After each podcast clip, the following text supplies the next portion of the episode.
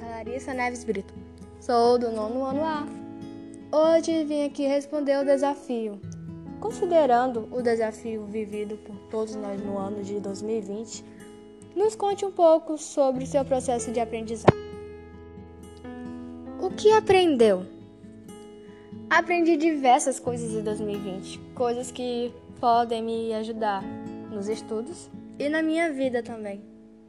Como, por exemplo, aprendi que no meio de muitas lutas devemos continuar firme e prosseguir.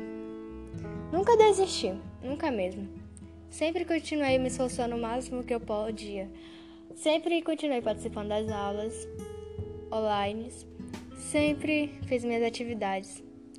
E isso acredito que certamente me ajudou muito e por isso estou aprendendo muitas coisas cada vez mais. Do que participei? Participei de muitos trabalhos com amigos, muitas vezes com familiares e algumas comigo próprio, sozinha, mas amei cada, cada momento. Como analisar sua participação? Como eu analisei a minha participação, é, eu sempre fui presente em todas as aulas online.